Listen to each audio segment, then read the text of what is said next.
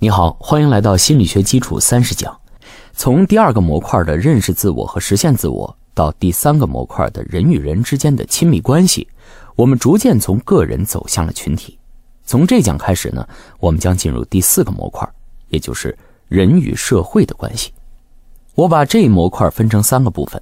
第一部分，我将分析为什么社会是心理的最终归属，也就是我在这门课开头提到的四大公理之一。以及我们如何在社会的巨大影响中保持独立。第二部分，我将探讨社会阶层这个话题，教给你打破阶层固化的前进路径。最后一部分，我将与你一起寻找在社会与文明的演化中自己的价值与归属。其实呢，在这一模块的任何一个话题，在大学里都可以成为一整个学期的课程。但是通过窥其一角，我希望能带你领略心理学的广博。要真正洞悉人的行为与动机，心理学必须要和社会学、伦理学、哲学、人类学、语言学、宗教学等等多个学科进行深度的交叉。这既是心理学研究挑战大的原因，也是它的了不起之处。今天呢，我们先从社会规范开始了解人的社会属性。在日常生活中呢，你会注意到一些有趣的现象，在电梯里，大家都是面对电梯门站立。保持安静，即使你和你的朋友在等电梯的时候兴高采烈的谈话，一进电梯门之后，你们俩就会停止说话，面向电梯门站立。当然了，如果电梯里只有你们两个人，你们也许还会继续刚才的谈话，也许还会面对面，但不会是一个面对电梯门，而另外一个背对电梯门。在电梯的任何地方没有贴着警示，写着你不能说话，你必须面对电梯门站立。但是呢？我们基本上所有人都会按照这种不成文的规矩来行事。类似的整齐划一的行为模式在社会上比比皆是。比如说，在公交车上，你会给老弱病残孕主动让座；比如逢年过节，如果你收到祝福的微信，哎，你会发祝福信息回去；比如在空无一人的马路上，面对红灯，你也会停下来等待。这是为什么呢？从个人的层面上讲，这些行为是有礼貌、有教养的表现。从社会的层面上讲，这些行为是遵循社会规范的表现。所谓社会规范，就是在一种文化下，所有成员广泛接受和认可的行为标准。在很多时候呢，社会规范都是内隐的，而非外显的，内涵的内，隐藏的隐。比如，这电梯里边并没有贴上应该如何乘坐电梯的指示。这个时候，我们对社会规范的学习主要有两种方式。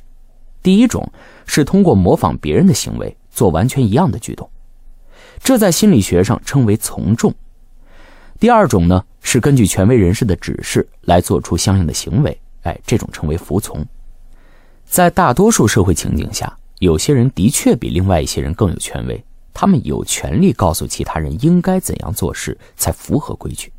比如说，我是一个老师，那么在课堂这个场景之下呢，我就有权告诉我的学生。他们上课的时候应该坐下来，应当保持安静。我有权规定，如果学生想发言，那么他必须先举手，在得到我的允许之后才能说话。但是，我的权威仅限于课堂。当我来到一个电影院看电影，哎，我就不再是权威了。放映厅门口的那个检票的小伙子，他就变成了权威。权威是应当受到场景限制的。可是，一旦我们将从众与服从权威拓展到所有的社会情景之中，结果将会是灾难性的。在一九六零年五月二十三日，以色列总理宣布，纳粹战犯阿道夫·艾希曼从阿根廷被抓捕至以色列，将移交以色列法庭审判。艾希曼执行了将六百万犹太人运输到集中营并进行大规模屠杀的命令啊！在审判过程中，公众看见的艾希曼却是一个冷静、体面。而且有教养的普通人，他甚至很胆小，在视察集中营的时候，看到血污和尸体就要作呕。艾希曼在法庭上宣称，他的一生都遵循康德的道德律令，他的所有行动都来自康德对于责任的界定。他再三强调，他只是齿轮系统中的一环，只是起到了传动的作用。他说：“我是一名军人，只是在服从和执行上级的命令。”艾希曼的回答震撼了参加审判的每一个人。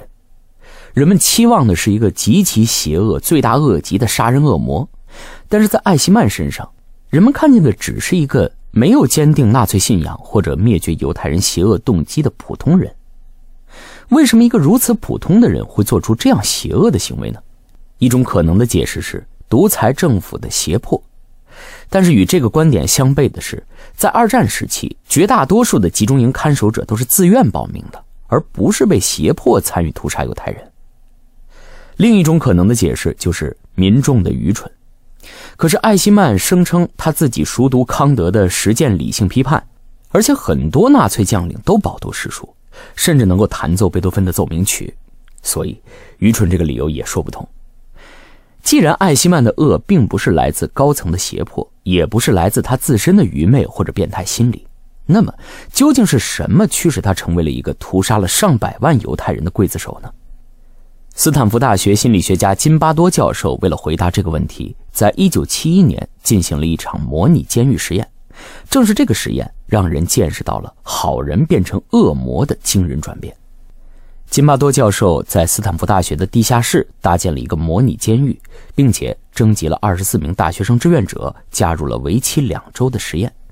这批大学生都经过了严格的测试，以证明他们是心理健康、哎没有疾病的正常人。随后，他们被随机分成了两组，一组大学生扮演监狱中的囚犯的角色。而另外一组则扮演看守的角色。为了让实验更加真实，囚犯的姓名被数字所代替，每个人都穿上犯人的衣服，还还戴上脚镣手铐。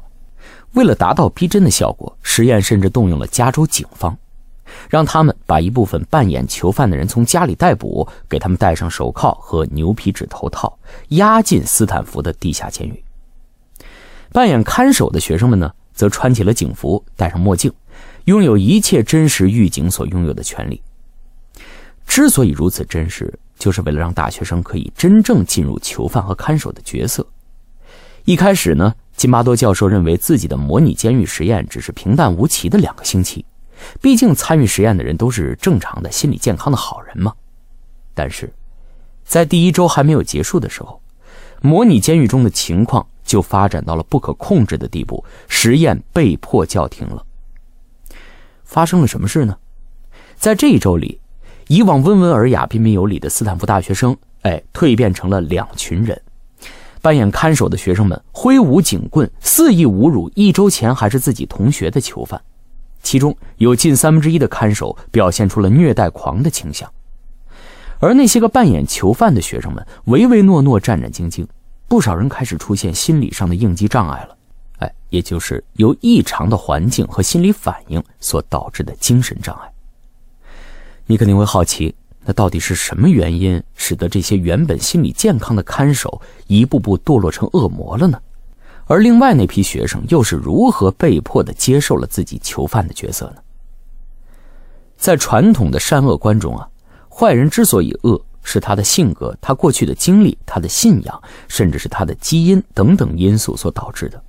但是呢，斯坦福监狱实验清楚无误地展示了人的行为并非全由性格经历所支配，左右着人的善恶的还有社会情景以及塑造情景的系统性力量。卡夫卡曾经说：“你不必是真正的罪犯，看守你的人也不用是真正的狱卒，只要你被看守了，时间一久，你就会忘记自由，相信自己是囚犯，从而成为名副其实的囚犯。”金巴多教授将这个现象命名为路西法效应。解释一下，路西法是米尔顿的《失乐园》中上帝最宠爱的大天使。上帝的恩宠让路西法日渐骄横，产生想与上帝平起平坐的想法了。于是，他带领了一些天使叛变，失败之后坠落到地狱，变成了撒旦。路西法效应就是指善恶之间只有一条细红线，好人也会受到社会情景的影响而作恶。参与审判艾希曼的政治理论家汉娜·阿伦特宣称：“人人都是路西法，都有成为恶魔的潜质，因为我们在社会规范面前缺乏思考。”他把这种潜质称为“平凡之恶”。阿伦特认为，许多邪恶来自于一个人浑浑噩噩的过日子，不思考身边发生了什么事情，也不反省自己的行为会造成怎么样的后果。这样的人就像法西斯时期的纳粹分子一样，他们最大的特点就是兢兢业业、勤勤恳恳地完成上级交代的任务。他们缺乏思考或者拒绝思考，这就让潜伏在人性中恶的本能释放出了巨大的能量。我们手中唯一能够对抗平凡之恶的力量，就是我们自己思考的能力。在第十四讲，我引入了专念这种思维方式，它让我们不停地问自己：除了理所当然的规范，还有没有其他的选择？诘问自己也好，与自己对话也好，这些思考使得我们获得良知，重新成为独立的个体，而不是邪恶系统中的一环。总结一下今天的内容。通过著名的斯坦福监狱实验，我带你看到了好人也可以变成恶魔。在特定的社会情景和系统性力量之下，每一个正常人都有可能沦为作恶者。能够抵制这种平凡之恶的，是我们自己思考的能力。不过呢，你也不要高估自己。法国哲学家帕斯卡尔说：“人只是一个会思考的芦苇，随时都会淹没在社会的滔天巨浪中。在这滔天巨浪中。”善良的另外一面，并非邪恶，而是冷漠。这就是我下一讲的主题：由责任分散导致的集体冷漠。这一讲结束之前，我想请你思考一下：你的身边有没有出现过路西法效应的情况呢？你自己有没有经历过哪些社会情景？在这个情景中，你自己成为了或者差点成为了作恶者？